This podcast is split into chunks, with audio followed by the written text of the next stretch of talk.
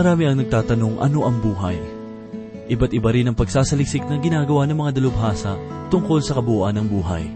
Subalit sa kabila ng gayong paham na pagsusuri, hindi pa rin nila naunawaan ang buhay sa likas na pinagmumulan at katangian nito. Ano kung gayon ang buhay? Iyan ang ating matutunghayan sa unang kabanata ng unang Juan, una hanggang kaapat na talata, at ito po ang mensaheng ating pagbubulay-bulayan sa oras na ito dito lamang po sa ating programa. Ang Paglalakbay. Kung wala ka pa sa buhay ko Kalungkot ay laging nadarama. Di maisip pagbabago ng buhay. Dulot nito'y kagalakang tunay. Nang ikaw ay tanggapin buhay ko. Anong saya aking nadarama? Di mapigil ang pagkagos ng luha. Dahil sa kakaibang nadarama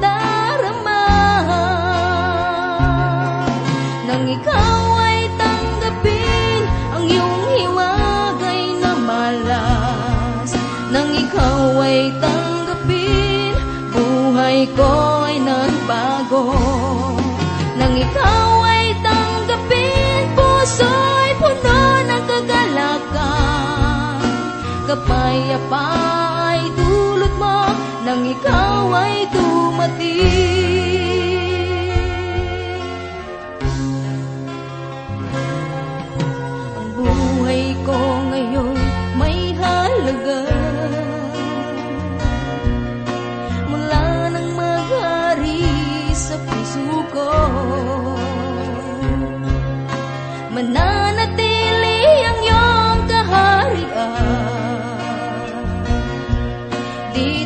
sa puso ko ay manahan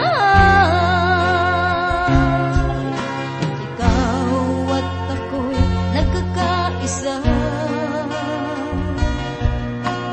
Tulad ng puno na may sanga. Ang tao'y kailangan si Jesus. Kaluluwa'y pupunuin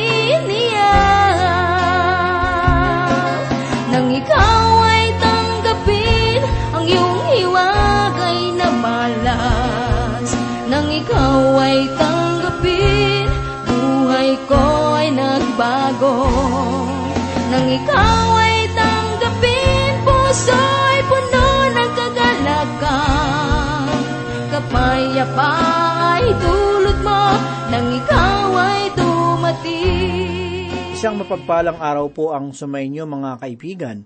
Muli tayong magpuri sa Panginoon sa pagkakataon na Kanya pong ipinagkaloob sa atin upang tayo ay pagpalain ng Kanyang mga salita. Ako po si Pastor Dana Bangko. Tayo po'y maglakbay at matuto sa Kanyang mga salita. Nais ko pong basahin ang isang bahagi sa sulat ni Apostol Pablo sa mga taga-Efeso sa ikalimang kabanata, una at ikalawang talata, na ganito po ang sinasabi, Kaya kayo'y tumulad sa Diyos gaya ng mga anak na minamahal, at lumakad kayo sa pag-ibig, gaya ng pag-ibig ni Kristo sa atin, at ibinigay ang kanyang sarili para sa atin bilang handog at alay sa Diyos upang maging samyo ng masarap na amoy. Madalas nating marinig ang kasabihang, tulad ng ama ay ang anak. Gayun din ang kasabihan na, ano pa ang maasahan? Di ba't santol ang matatagpuan sa puno ng santol? Kaya't kung tayo ay isang mananampalataya, ay inaasahan na tayo ay tulad ni Heso Kristo. Kaya't sinasabi sa mga taga-Epeso na tularan ng mga mananampalataya si Heso Kristo. Hindi niya sinabi na tularan ng pastor ang matanda sa simbahan o ang sino man sa tao sa simbahan, kundi kay Heso Kristo. Siya ang dapat tingnan at pamarisan. Kadalasan, dito nagkakaroon ng pagbagsak o panlalamig kapag ang tinitingnan ay ang pastor o isang manggagawa sa oras na makita ang kahinaan o kamalian na hindi naman maiiwasan na hindi makita ng iba. Magiging sanhi ito ng panlulupaypay sa kabiguan, manghihina at manlalamig. Maliwanag na binibigyan diin ni Apostol Pablo sa sulat para sa mga Hebreyo na ituon nila ang kanilang paningin kay Heso Kristo na siyang pinagmula ng kanilang pananampalataya. At ito rin ang dapat na maging layunin ng bawat mananampalataya, ang maging tulad ni Heso Kristo. Kung minsan ay nakikita natin ang isang bata na sa paglalaro ay isinusuot ang malaki at mataas na sapatos ng kanyang ina. Isinusuot ang baro nito at naglalagay pa ng kolorete sa kanyang mukha bilang pagtulad sa kanyang ina. Bilang mananampalataya, mahalaga na maipasya na maabot ang mithiin na ito at laging magkaroon ng kamalayan na ang kaaway ay laging aali-aligid, subalit maging matatag. Pakanaising madama ang kapangyarihan ng Diyos na buhay na magbibigay ng kalakasan upang magkaroon ng katuparan ang ating layunin. Marahil ay sasabihin ng ilan sa atin, Naku, napakahirap naman yung sinasabi ninyong tularan. Siguro ay maaari pang tularan ng isang pastor o isang misyonero. Subalit si Yesu Kristo, tila mahirap yata yan. Nais kong basahin ang pahayag ni Apostol Pablo sa ikawalong kabanata ng Aklat ng Roma talatang dalawampu at siyam. Ganito po ang sinasabi, Sapagkat ang mga nakilala niya ng una ay itinalaga naman niya na maging katulad sa larawan ng kanyang anak, upang siya ay maging panganay sa maraming magkakapatid. Hindi natin magagawa sa sariling pagsisikap at sa sariling pamamaraan, subalit ito ay maaaring mangyari dahil kung hihingi ng kanyang tulong, ang kalakasan niya ang gagawa nito upang magkaroon ng katuparan. Iyan ang tunay na layunin ng Diyos noong panguna. Nang lalangin ng Diyos ang tao. Sabi niya, ating gagawin siyang kalarawan natin, at ang layunin ng Diyos, bagamat sinira ni Satanas sa pagtukso sa kanila, muling ibinalik ito ng Diyos sa pamamagitan ng pagkabuhos ng kanyang dugo sa krus ng Kalbaryo. Kaya tayo, kasama ang sinumang tatanggap sa Kanya, ang banal na dugong ito ang maglilinis sa atin. May isang lalaki na ang pangalan ay Bill. Mula pa sa kanyang kabataan, natuto siyang uminom at mamuhay sa pagkakasala. Halos lahat na yata ng kasalanan ay alam niya. Sa pagdaraan ng maraming araw, iba't ibang katawagan ang kinakapit sa kanya. Minsan, nang siya ay lasing na lasing, nakaaway niya ang isa ring lasing na lasing. Binato siya at tinamaan sa isang mata. Simula noon, tinawag na siyang biling kirat. Dahil pa rin sa kanyang kalasingan, minsan ay nadulas at nadapa. Tumama ang kanyang ulo at nagkaroon ng malaking pilat kaya may tumawag naman sa kanyang biling pilat. Subalit isang pangyayari ang naganap, nagkaroon ng pamahayaga ng salita ng Diyos at sa kanyang pakikinig, tumanggap si Billy sa Panginoon.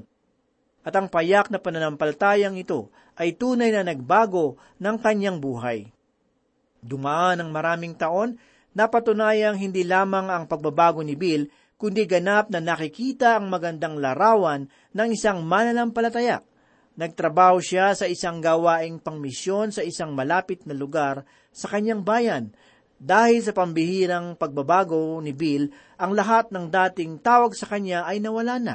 Ang tawag na sa kanya ngayon ay bagong Bill. Sa ating mga kaibigan, kakilala o maging kasambahay, ano ang pagkakakilala sa inyo? Nakikita ba ang larawan sa inyo ni Kristo? Isa sa mga katangian ni Yesu Kristo ay ang kanyang pagiging liwanag sapagkat ang liwanag ay nagbubunyag sa mga masasamang bagay maging sa sanlibutan. Magpapatuloy po tayo sa pagbubulay sa unang liham ni Apostol Juan.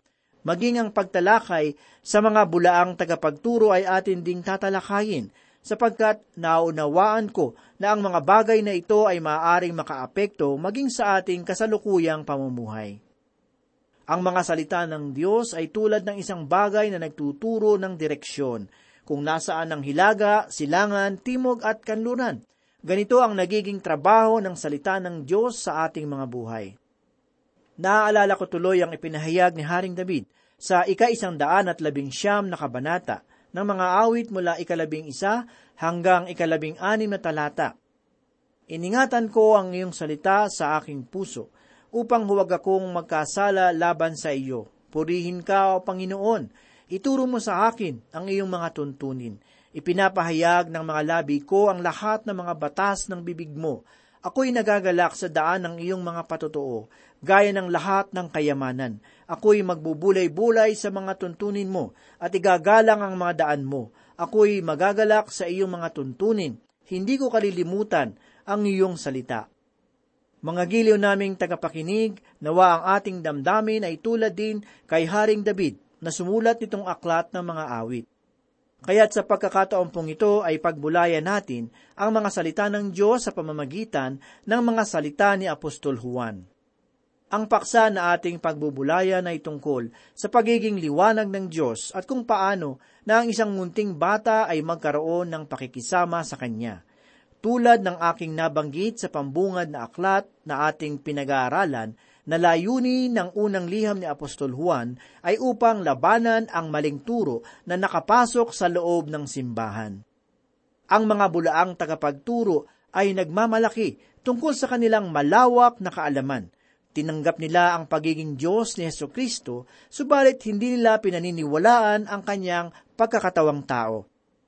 Basahin po natin ang ipinahayag ni Apostol Juan sa unang talata, unang kabanata ng unang niyang liham, yaong buhat sa pasimula na aming narinig, nakita ng aming mga mata, aming napagmasdan at nahipo ng aming mga kamay tungkol sa salita ng buhay.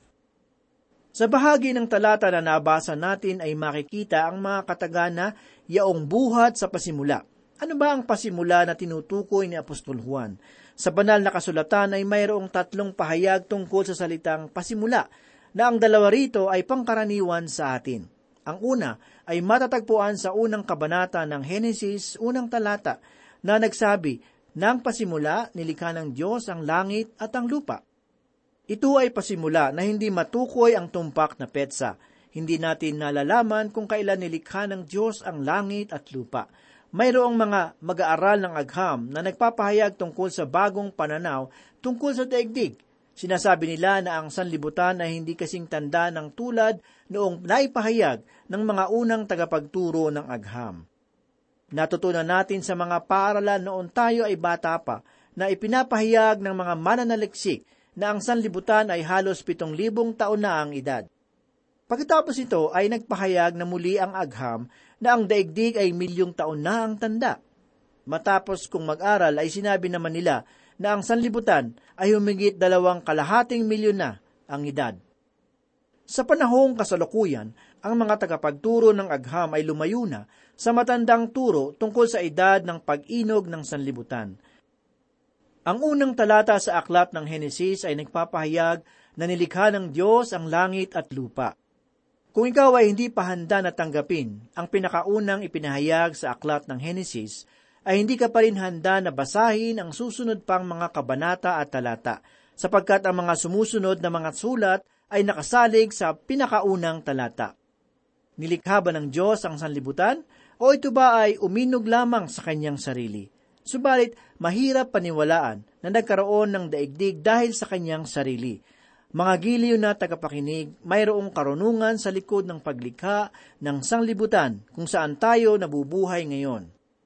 Tungkol sa petsa ng paglikha ay walang nakaalam sa tiyak na petsa nito. Nasa likod lamang ng Diyos ang pangwalang hanggan. Kahit na hindi ko nalalaman ang kanyang ginawa bago ang pagkalikha sa langit at lupa, ay nalalaman ko na mayroon siyang ibang bagay na ginawa. Matapos ito ay nilikha ng Diyos ang sanlibutan at mayroon siyang layunin para dito mayroon siyang layunin sa sanlibutan na mas dakila kaysa sa anumang pag-iisip ng tao. Nang ipasulat ng Diyos ang kanyang paglikha, ay hindi niya ipinakita sa atin ang pagkakasunod-sunod nito, kundi kung sino ang lumikha nito. Ang ikalawang pasimula na matatagpuan sa salita ng Diyos ay ang ipinahayag sa unang kabanata ng unang Juan mula una hanggang ikatlong talata na ganito po ang sinasabi, Sa simula ay ang salita, at ang salita ay kasama ng Diyos, at ang salita ay Diyos. Sa simula ay kasama na siya ng Diyos. Lahat ng mga bagay ay ginawa sa pamamagitan niya, at kung wala siya, ay hindi nagawa ang anumang bagay na ginawa. Mga kaibigan, balik tanawin ninyo hanggang sa matapos ang paglikha, ay makikita ninyo doon ang Panginoong Heso Kristo. Pansinin po natin ang ipinahayag ni Apostol Juan na nagsabi, sa simula ay ang salita. Ibig lamang itong ipahayag na ito ay pasimula na walang pinagmulan sapagkat ang Diyos ay walang pinagmulan. Ito ay siyang malaking palaisipan na hindi maaaring maabot ng aking kaisipan. Hindi ko maunawaan ang ibig nitong ipahayag hanggang mabasa ko ang sinabi ni Apostol Juan sa unang kabanata, talata ikalabing apat. At naging tao ang salita at tumahang kasama natin. At nakita namin ang kanyang kaluwalhatian, kaluwalhatiang gaya ng sa ating anak ng Ama, puspos ng biyaya at katotohanan. Ang ikatlong pasimula ay ang unang bagay na pinagbulayan natin sa unang kabanata at unang talata ng unang Juan na ganito ang ipinahayag. Yaong buhat sa pasimula, na tumutukoy sa panahon ni Heso Kristo nang siya ay pumarito sa sanlibutan sa bayan ng Bethlehem. Nang siya ay nasa edad na tatlumpu, ay nakilala siya ni Apostol Juan. Si Juan at Santiago na magkapatid ay nakilala siya sa Jerusalem. Matapos nito, habang sila ay nagbibilad ng kanilang mga lambat kasama ang kanilang ama, ay tinawag sila ni Yeso Kristo upang sa kanya ay sumunod. Marahil ay iniwan nila ang kanilang ama at mga katiwala sa pangingisda at sumunod kay Heso Kristo. Sa bahagi ng talata na ating nabasa, ay makikita natin ang mga pahayag ni Apostol Juan na aming narinig, nakita ng aming mga mata, aming napagmasdan at nahipo ng aming mga kamay. Mga kaibigan, ang nais ipahayag ni Apostol Juan sa mga kataga ay ang pagkakatawang tao ni Heso Kristo at ang kanyang pakikisama dito nang siya ay nasa sanlibutan pa. Ang mga kataga na aming narinig ay hindi lamang tumutukoy sa kanyang sariling pananaw. Ang ipinapahayag niya ay ang katunayan na narinig niya si Yeso Kristo nang ito ay kanyang pakinggan. Ipinahayag din niya na nakita ng aming mga mata ang ibig sabihin ay hindi lamang nila siya napakinggan, kundi nakita rin nila siya ng kanilang dalawang mga mata. Ngayon ay hindi natin siya nakikita ng ating dalawang mata, subalit nakikita natin siya sa pamamagitan ng mata ng pananampalataya. Sinabi ni Apostol Pedro sa unang kabanata, na una niyang sulat sa ikawalong talata ang ganito, Hindi ninyo siya nakita, kayo may inyong iniibig. Bagamat ngayon ay hindi ninyo siya nakikita, gayon may inyong sinasampalatayanan at kayo'y nagagalak na may galak na hindi may paliwanag at puspos ng kaluwalhatian. Ganoon din sa sulat ni Apostol Juan, sa ikadalawampung kabanata talatang dalawampu at siyam, ay ito naman ang kanyang pahayag. Sinabi sa kanya ni Jesus, sapagkat ako'y nakita mo, ay sumampalataya ka. Mapapalad ang hindi nakakita gayon may sumasampalataya. Sa panahong kasalukuyan ay lumalakad tayo sa pamamagitan ng pananampalataya at si Yeso Kristo ay magiging makatotohanan na tulad ng naganap kay Tomas. Ipinahayag din ni Apostol Juan ang mga katagana aming napagmasdan. Ang salitang napagmasdan sa salitang Griego ay theomai, na kung saan nakuha natin ang salitang sini o teatro na ang ibig sabihin ay pagmasda ng mabuti. Ang sinihan ay isang lugar na kung saan maaari kang umupo at pagmasdan ang palabas na pelikula sa harapan. Ipinapahayag ni Apostol Juan na sa loob ng tatlong taon ay napagmasdan nila si Yesu Kristo. Si Apostol Juan ang nagsabi sa ikatlong kabanata talatang labing apat ng ganito, kung paanong itinaas ni Moises sa ilang ang ahas kailangan din namang itaas ang anak ng tao. Noong panahon ng paglalakbay ng mga Israelita sa ilang, sila ay natuklaw ng mga ahas, at ang tanging lunas dito ay ang pagtingin sa tansong ahas na nasa itaas ng isang mataas na haligi ng kahoy. Ang kasaysayan na iyon ay ipinapatungkol ni Apostol Juan sa ating Panginoong Heso Kristo at nagsabing kailangan nating tumingin sa Kanya na mayroong pananampalataya para sa ating kaligtasan. Sa bahagi ng talata na ating nabasa, ay ipinahayag din ang mga katagana at nahipo ng aming mga kamay. Ipinapahayag ni Apostol Juan na hindi lamang niya napagmasda ng Panginoong Heso Kristo, kundi kanya rin itong nahawakan. Kasama niya mismo noon si Yesu Kristo sa itaas na silid at kasama siyang kumain ng huling hapunan. Sa ikadalawamput apat na kabanata ng sulat ni Lucas, talatang ikatatlumput siyam at apat na po, ay ganito po ang ipinahayag ni Yesu Kristo sa kanyang mga alagad. Tingnan ninyo ang aking mga kamay at mga paa, sapagkat ako nga ito. Hipuin ninyo ako, at tingnan, sapagkat isang espiritu'y walang laman at mga buto, na gaya ng inyong nakikita na nasa akin. Sinabi ng isang manunulat na nang ipakita ni Heso Kristo ang kanyang palad kay Tomas at sa iba pang mga alagad ay lubos silang nagulat at namangha, kaya't hindi na nila nahawakan ang kanyang mga kamay. Bagkus ay yumukod sila bilang pagbibigay galang sa kanya, iyon ay isang pangkaraniwang bagay na gawain. Subalit malinaw na ipinahayag ni Apostol Juan na kanila siyang nahawakan. Ngunit nang sabihin ni Apostol Juan na kanya siyang nahawakan, ay nangangahulugan na hinawakan niya ang kanyang mga kamay na kung saan ay mayroong bakas na pagkapako. Ipinapakita sa mga alagad na si Yesu Kristo ay tunay na tao ang salita ay naging laman na ang ibig sabihin ay nagkatawang tao ang Diyos. Matapos ng kamatayan ni Apostol Pablo noong taong 67, matapos mamatay si Yesu Kristo ay kumalat ang mga maling aral sa mga simbahan. Ang mga nagpapahayag ng maling turo noon ay inaangkin sa kanilang mga sarili na nalalaman nila ang lahat na wala sa isang pangkaraniwang mananampalataya. Isa sa kanilang mga maling turo ay nagsasabing isa lamang pangkaraniwang tao si Jesus nang siya ay ipanganak dito sa sanlibutan. Subalit sa panahon ng kanyang bautismo ay pumasok sa kanyang katawan si Kristo at nang siya ay nabayubay sa krus ay iniwan na siya nito. Subalit tinuligsa ni Apostol Juan ang katuroang ito nang ipahayag niya sa kanyang sulat ang ganito, at naging tao ang salita. At sa kanyang unang sulat ay binigyang diin na si Heso Kristo ay muling ibinangon mula sa mga patay. Hindi nagpapahayag si Apostol Juan tungkol sa isa lamang kaisipan o panukala, kundi ipinapahayag niya ang isang tao na kanyang narinig, nakita at nahawakan. Dumako naman po tayo sa ikalawang talata. Ipinahayag ni Apostol Juan at ang buhay na ito ay nahayag, aming nakita, aming pinatotohanan at sa inyo'y aming ibinabalita ang buhay ng walang hanggan, na kasama ng Ama at sa amin ay ipinahayag.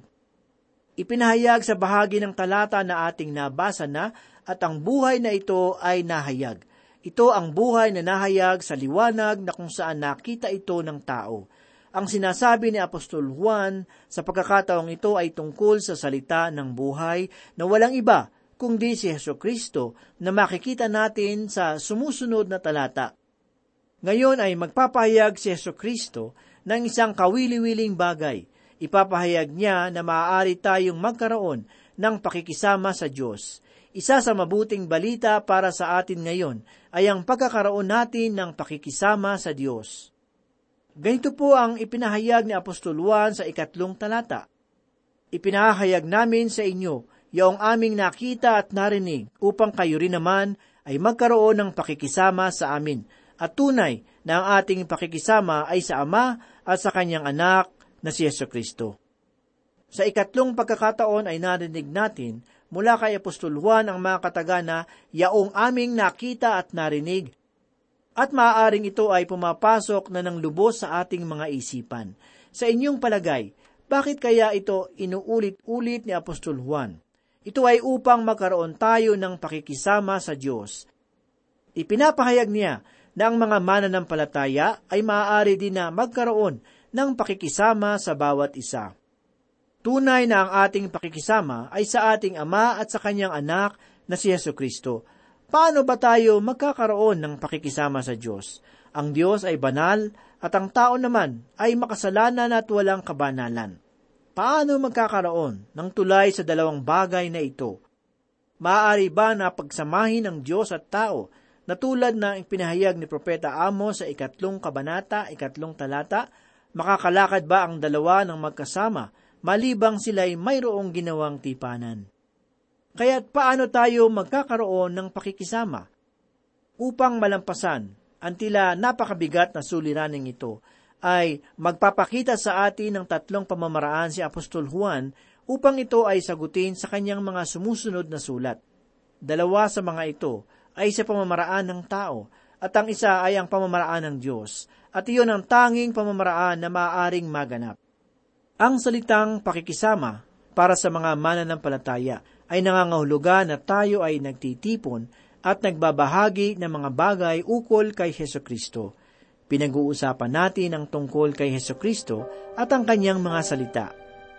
Iyon ay uri ng pakikisama nang ipahayag niya ang mga katagana upang kayo rin naman ay magkaroon ng pakikisama sa amin at tunay na ang ating pakikisama ay sa Ama at sa kanyang anak na si Heso Kristo. Tayo po ay manalangin.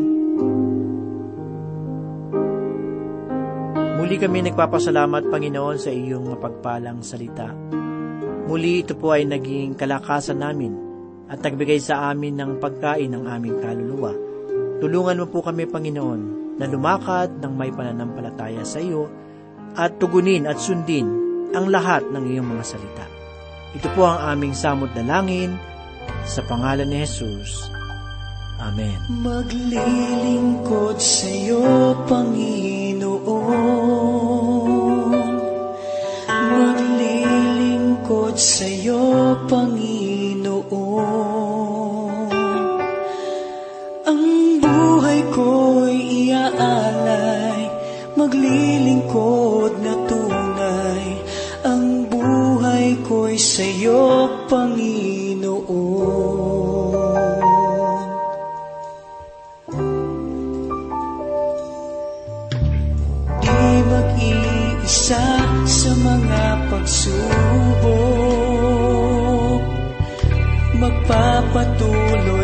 Kalakasan mo. Pag-asa'y mananatili dito sa puso ko.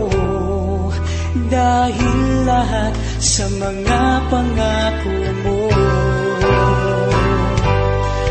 Maglilingkod sa iyo, Panginoon.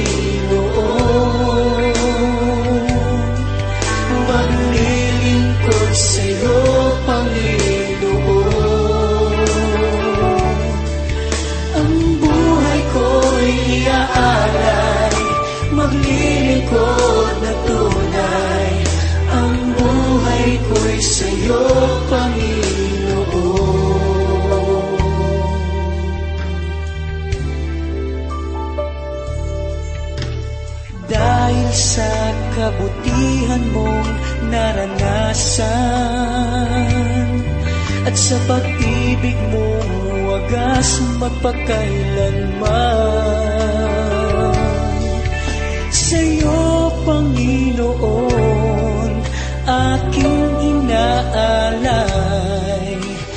Buhay na aking tinataglay